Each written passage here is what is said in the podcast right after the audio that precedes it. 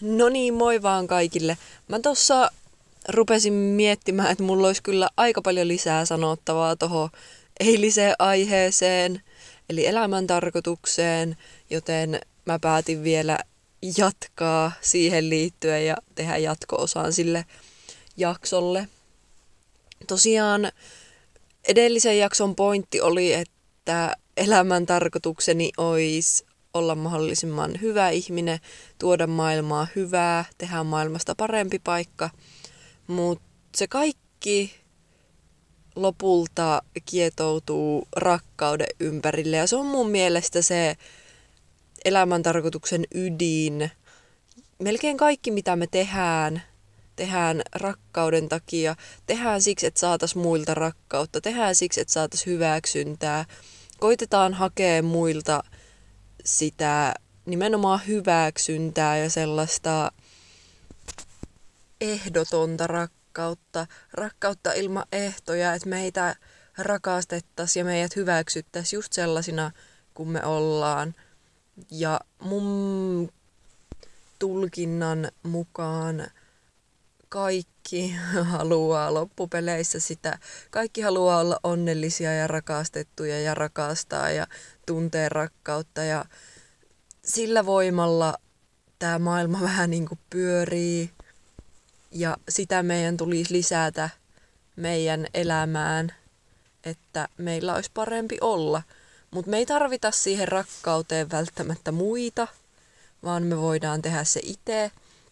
Ja nimenomaan ennen kuin alkaisi tuollaista elämäntarkoitusta itselleen tarkemmin suunnitella – ja miettiä, että miten voisi itse parhaiten jakaa sitä rakkautta maailmaa ja tehdä maailmasta paremman, niin sitä ennen pitäisi oppia rakastamaan itteensä. Koska jos sä et rakasta ittees, niin sun on hyvin vaikea antaa semmoista ehdotonta, pyyteetöntä rakkautta muille ja etenkin maailmalle, koska jos sä et ole tyytyväinen ittees, etkä sä rakasta ittees, niin miten sä siinä vaiheessa voit rakastaa maailmaa? Mun mielestä se ei vaan toimi niin, vaan ensin pitäisi aina löytyä se rakkaus itteensä ennen kuin alkaa suunnittelemaan, kuinka jakaa rakkautta maailmaan. Ja sillä mä nyt halusin ottaa tämän esille, että ennen kuin kukaan alkaa panikoimaan, miten pitäisi löytää elämälle tarkoitus, joka parantaisi maailmaa, vaikka itsensäkin kanssa ihan hukassa, niin kuin suuri osa ihmisistä tuntuu olevan, niin kehotan kyllä ottamaan selvää, mitenkä sitä itteensä pystyy rakastamaan paremmin ja hyväksymään itsensä ennen kuin alkaa sitten suunnittelemaan asioita pidemmälle, koska se lähtökohta on, että ensin pitää rakastaa itteensä, sitten vasta muita. Ja se toimii myös tosi monessa parisuhteessa – mulla esimerkiksi kaikki aiemmat suhteet on ollut enemmän tai vähemmän vähän vinksallaan. Mä en ole ollut ikinä oikein onnellinen mun parisuhteissa, mutta mä oon tulkinnut sen silleen, että mä oon joutunut alun perin niihin tosi huonoisiin suhteisiin sen takia, kun mä en ole rakastanut itteeni tarpeeksi. Mä oon jäänyt roikkumaan pahoihin suhteisiin, huonoihin suhteisiin, sen takia, koska mä oon koittanut saada sitä rakkautta siltä suhteen toiselta osapuolelta, kun mä en ole itse osannut antaa sitä rakkautta itselleni. Ja vaikka olisikin ollut just jotain juttua jonkun kanssa tai joku suhde, joka ei olisi ollut niin kuin tosi huono, niin silti siitä on puuttunut sitä jotain, kun tavallaan ei ole itse osannut myöskään rakastaa sitä toista ihan täysiä, kun ei ole osannut rakastaa itteensäkään. Ja mitä enemmän sä opit tavallaan rakastamaan ittees, sitä paremmin sä opit tuntemaan ittees. Kun sä hyväksyt sun heikkoudet, näet ne omat virheetkin semmosina hyväksyttävinä ja rakkauden arvosina, niin sitä alkaa jotenkin tuntemaan itsensä paremmin. Ja jos sä et tunne ittees tosi hyvin, niin vaikeahan sitä on silloin löytää semmoista merkitystä elämään ja semmoista tarkoituksellista ja merkityksellistä tekemistä, joka toisi sen täyttymyksen pitää ensin löytää itsensä ennen kuin löytää sen oman ammatin tai elämän suunnan, asian mitä haluaa tehdä. Et ensimmäisenä kannattaa jo lähteä löytämään itsensä ja sitten vasta se tulevaisuus. Ja jotenkin tämä rakkaus on myös semmoinen hyvän elämän ydin, minkä periaatteessa minkä ympärille kaikki muut asiat jollain tavalla kietoutuu. Et mä näen, että rakkaus on sellainen todellisuuden peruspalikka, että se on välttämätöntä meidän olemassaololle ja loppupeleissä kaikki asiat jotenkin liittyy siihen jollain tavalla.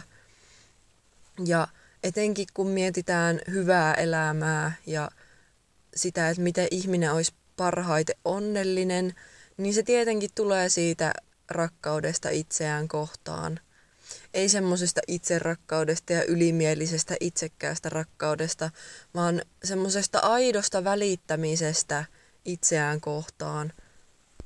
Aidosta tyytyväisyydestä itteensä. Siitä, että hyväksyy itsensä niin kuin ehdottomasti hyväksyy itsensä virheineen päivineen ja nimenomaan rakastaa itteensä virheineen päivineen. Ja kun alkaa rakastaa itteensä, alkaa myös rakastaa elämää. Jos ei rakasta itteensä, ei voi oikein rakastaa elämää, mutta välttämättäkin sitten kun alkaa rakastaa itteensä, niin elämäkin muuttuu täyteen rakkautta. Mutta se itsensä rakastaminen on hyvin vaikeeta, mutta mä näen, että periaatteessa melkein kaikki, mitä mä nyt oon puhunut tässä podcastissa ja tuun puhumaan, niin hyvin syvällisesti liittyy nimenomaan itsensä rakastamiseen. Kuten se kiitollisuus, on kiitollinen itsellesi. Pidä huolta itsestäsi vältä kaikkia addiktioita, oli se sitten shoppailua tai huumeita tai roskaruokaa, ihan mitä vaan. Semmoinen tasapainon löytäminen omassa elämässä, omassa mielessä, omassa kehossa on jotenkin ehdottoman tärkeää, että voi löytää sen onnen ja rakkauden itseensä kohtaan – mutta tosiaan voitaisiin ehkä sitten vähän miettiä, että mitenkä käytännössä itteensä voisi rakastaa paremmin ja mitä se niinku käytännössä meinaa. Eli käytännössä mä näkisin asian niin, että rakkaus itseään kohtaan on nimenomaan just se itsensä täydellinen hyväksyminen, kaikki ne virheineen, päivineen – itsestä huole pitäminen, just terveelliset elämäntavat, riittävä uni, ruoka. Ja niin kuin pitää huolta omasta kehosta ja omasta mielestä, rakastaa itteensä ja myös antaa itselleen anteeksi. Monesti me ihmiset syyllistetään itteemme ja jäädään pitkäksi aikaa pohtimaan meidän omia virheitä ja syyllistämään niitä itse niistä itteemme, että kun piti mennä tekemään noin ja tein nyt tämä ja tämä virhe ja siitä seurasi vaikka mitä kamaluuksia ja ai vitsi kun nolasi itteni kun nauroin niin räkäästä naurua siellä työkokouksessa tai ihastuksen eessä tai ihan mitä tahansa. Me jäähän jotenkin tosi helposti roikkumaan tommosiin asioihin, jolle me ei enää voida mitään, mutta jäähän silti jotenkin syyllistämään itteemme ja miele, omassa mielessämme rankaisemaan itteemme. Sama on myös, jos meillä on jotain tavoitteita, vaikka alkaa laihuttaa tai muuttaa elämää terveellisemmäksi tai lopettaa tupakointi tai ihan mitä tahansa tämmöistä. Ja sitten jos se ei onnistukaan, niin tosi helposti me aletaan syyllistää itteemme ja ajatellaan, miten me ollaan ihan paskoja ihmisiä eikä onnistuta missään ja ajaudutaan sellaisen epätoivon partaalle niin siinäkin mä näen, että pitäisi osata antaa anteeksi itselleen. Hyväksyä, että nyt on tehnyt asian, jossa ei ole ehkä omasta mielestään onnistunut, mutta sen sijaan, että siihen jäisi roikkumaan ja rehtimään sitä asiaa ja syyllistämään itteensä, niin ottaa se oppina, näkee sen negatiivisen asian semmoisena asiana, missä voi ensi kerralla sitten parantaa. Käy läpi vaikka, että miten siinä voisi ensi kerralla tehdä toisin, tehdä paremmin ja miten voisi kehittyä sen sijaan, että jäisi siitä itteensä ruoskimaan. Meidän pitäisi muistaa, että ei ole virheitä. Me ei voi tehdä virheitä. Tai jos vähän niin kuin tehdäänkin virhe, tehdään joku asia eri tavalla, mitä olisi haluttu tehdä, tai jälkeenpäin aletaan miettiä, että se olisi pitänyt tehdä toisella tavalla, niin ei nähdä sitä virheenä, ei nähdä sitä, että me ollaan tehty jotain väärin, vaan nähdään se nimenomaan haasteena, asiana, jossa me voidaan tulevaisuudessa parantaa. Virheetkin on vaan loppupeleissä tosi hyviä paikkoja oppia.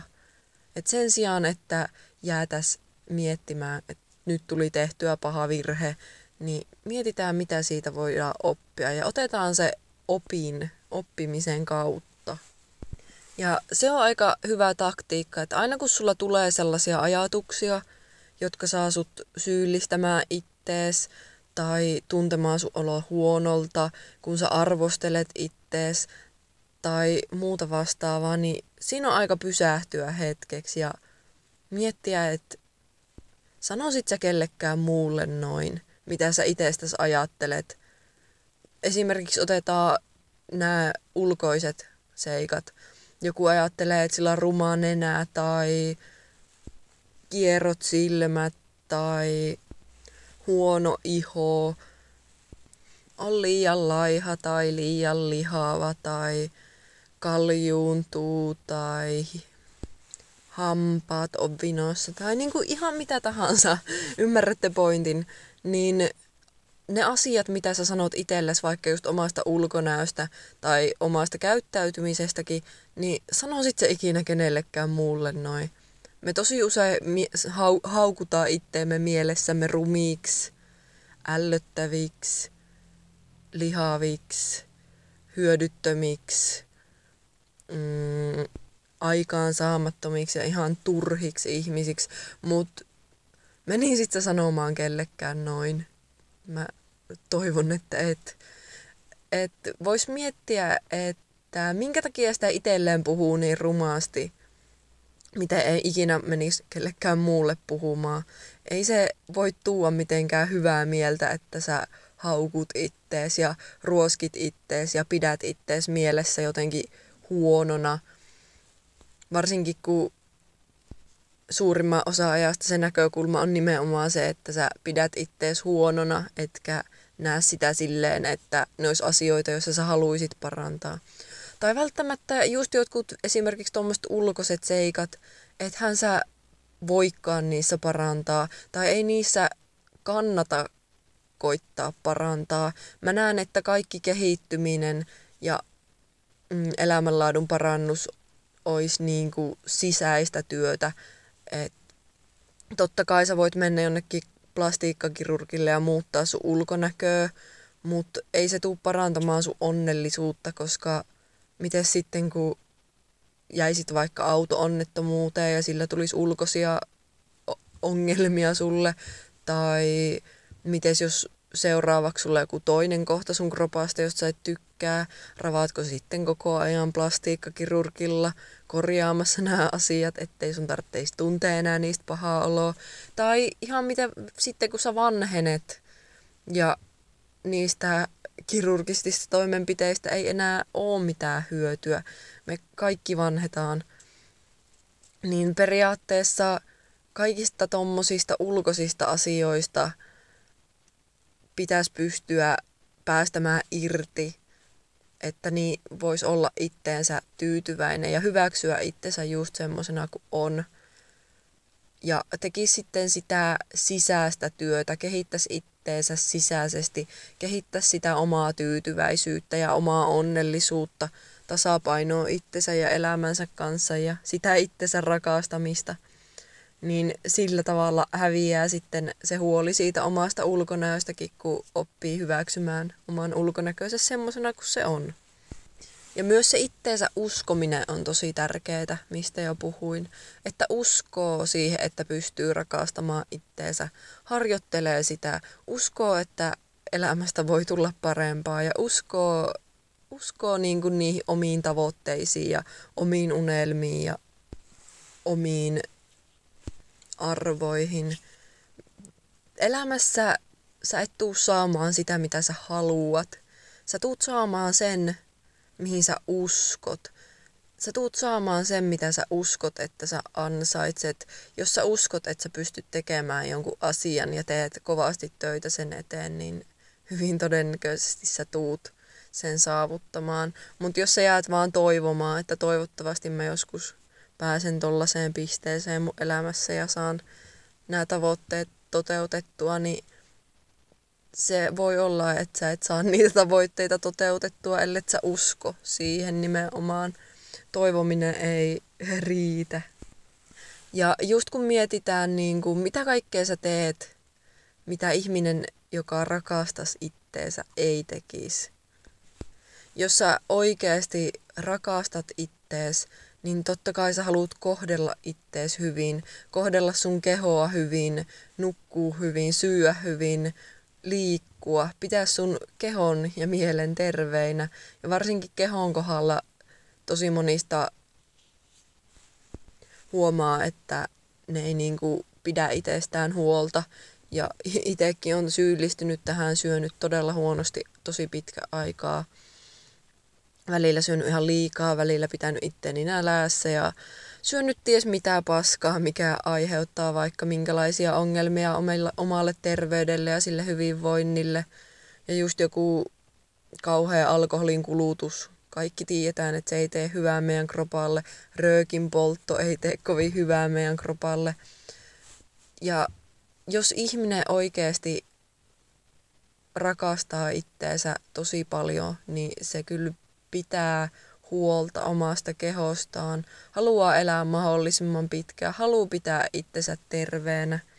Tuosta oli hyvä esimerkki, kun joku puhuu omasta koirastaan, että ei ikinä syöttäisi sille jotain hampurilaisia tai muuta tällaista roskaa, mitä sitten kuitenkin syöttää omaan kehoon. Että rakastaa sitä koiraa niin paljon, että ei halua syöttää sille kaikkea epämääräistä roskaa, mutta sitten itse kuitenkin syö sitä niin sekin kertoo tavallaan jo jotain.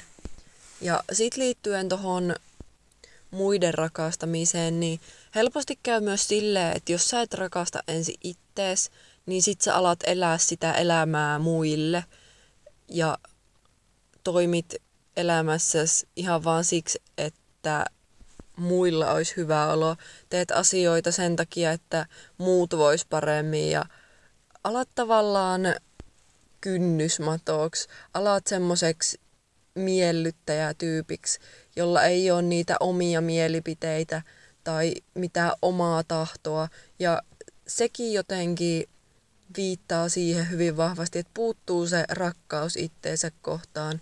Koska jos rakastaisi itteensä, niin ei jäisi kynnyksmatoksi ja tekisi kaikkea elämässään muiden hyväksi, vaan pitäisi myös ensimmäisenä itsensä kunnossa ja huolehtisi itsestään. Ja sitten kun se oma tasapaino on saatu hallintaan ja rakkaus itteensä kohtaan löydetty, niin sitten sitä voi alkaa laajentamaan ympärilleenkin ihan niin kuin just nimenomaan ehdottomasti, että kun oppii rakastamaan itteensä ilman ehtoja, niin oppii rakastamaan koko maailmaa samalla tapaa. Ja mä oon alkanut huomata sen, että asiat, mistä mä en ennen pitänyt tai jota mä melkein niin kuin vihaasin, niin mä oon alkanut huomaamaan niissäkin merkityksen.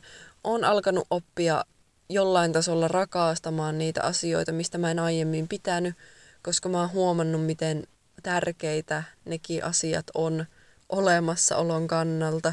Kaikella täällä on kuitenkin jonkunlainen merkitys se merkitys pitää vaan osata nähdä ja sitten sitä pitää osata arvostaa ja rakastaa. Ja kun sä aloitat tämän työn siitä itsesrakastamisesta, niin sitä voi loputtomasti ja loputtomasti vaan laajentaa.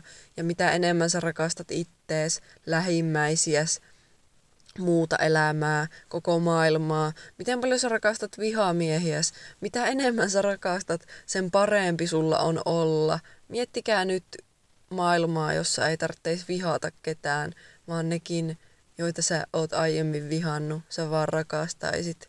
Mun mielestä se on kyllä semmonen ultimaattinen onnellinen elämä. Ja siihen mä myöskin tietyllä tasolla pyrin.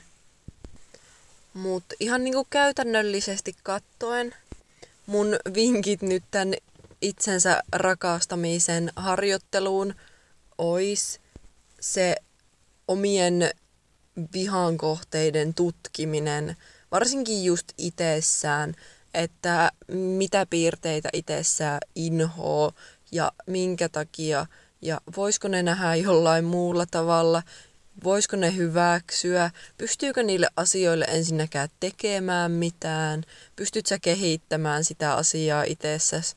Jos pystyt, niin siinä on hyvä vihje, sä voit aloittaa kehittämään sitä asiaa, mistä sä et itsessäsi tykkää. Tai sitten se, jos on joku semmoinen asia, mitä sä et voi oikeastaan muuttaa, esimerkiksi just nämä ulkoiset seikat, niin sit opetella oikeasti hyväksymään ne ja miettimään, että minkä takia sitä piirrettä vihaa, koska jos sä vaikka vihaat itse siitä, että sulla on niin saatana iso nenä, mutta et vihaisi muita ihmisiä siitä, etkä sä katso vinoon niitä muita ihmisiä, joilla on hirveän iso nenä, niin minkä takia sä oot siinä erilainen, minkä takia sä vihaat ittees, mutta et niitä muita.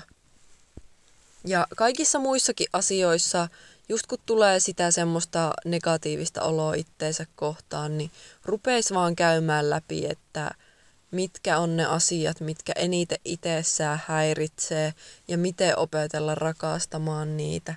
Ja yksi tosi keho, tehokas keino on tietysti kirjata ylös omia ajatuksia tästä aiheesta. Kirjoittaa vaikka päiväkirjaan tai kirjoittaa puhelimeen tai nauhoittaa omaa ääntä, kun pohtii näitä asioita. Ja sitten niihin voi palata myöhemminkin ja katsoa, että onko se asia muuttunut? Vieläkö vihaa itteensä siitä hyvästä vai onko sen pystynyt kääntämään? Ja sitten vielä tosi tärkeänä on se, että lähtee kehittämään itteensä ja lähtee muuttamaan niitä asioita.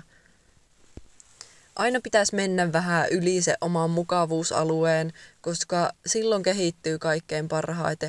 Et periaatteessa jos joka päivä tekee jotain, mikä menee pikkasen yli oman mukavuusalueen, sen ei tarvi olla mitään isoa, niin se aina vie eteenpäin. Se aina vahvistaa. Jollekin mukavuusalueelta poistuminen voi olla ihan pelkästään sitä, että sanoo kaupan kassalla moi, jos on tosi ujo ja pelkää sosiaalisia tilanteita esimerkiksi. Tai sanoo moi jollekin ihastukselle tai menee juttelemaan jollekin tuntemattomalle tai kommentoi netissä johonkin postaukseen, jos on taas semmoinen tyyppi, joka ei hirveästi uskalla kommentoida, pelkää sitä tuomituksi tulemista. Siis tapoja on tosi monia, eiköhän jokainen keksi asioita, mitkä saa itsensä ulos siitä omasta mukavuusalueelta ja haastamaan itteensä ja siitähän se sitten lähtee.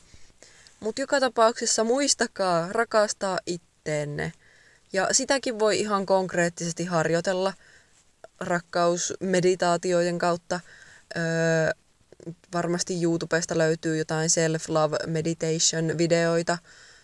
Ja mä oon tehnyt just sellaisia meditaatioita, missä nimenomaan keskittyy tuntemaan sitä rakkautta – ja laajentamaan sitä omaan kehoon, koko, että se rakkaus ympäröi koko kehon ja täyttää koko kehon ja sieltä laajenee keho ulkopuolelle. Ja toi on ollut aika sellainen vahva harjoitus, varsinkin jos sitä tekee säännöllisesti, tekee paljon, niin se kyllä toimii. Aloittaa just siitä osasta itsessään, mitä on helppo rakastaa – tuntee sen rakkauden tai vaikka ajattelee jotain muuta asiaa, mitä rakastaa, ottaa kiinni siitä rakastamisen tunteesta, miltä tuntuu se rakkaus ja alkaa laajentaa sitä koko kehoon, myös niihin osiin, mitä ei rakasta. Antaa rakkautta itselleen, myös niille asioille itsestään, mistä ei tykkää. Ja tota voi jatkaa käytännössä loputtomiin antamalla rakkautta koko universumille ja kaikille vihaamille asioille ja niin kuin meillä on täällä ääretön määrä kaikkea asioita, joten voidaan myös antaa äärettömästi rakkautamme kaikille asioille. Mutta tosta kannattaa tosiaan etsiä vaikka YouTubesta jotain harjoituksia, koska niitä varmasti löytyy. Mutta mulla ei nyt tän enempää tähän liittyen toistaiseksi sanottavaa ollut, joten tosiaan pitäkää huolta itsestänne ja rakastakaa itteenne ja katellaan, mitä mä huomenna keksin pölötettäväksi. Sau!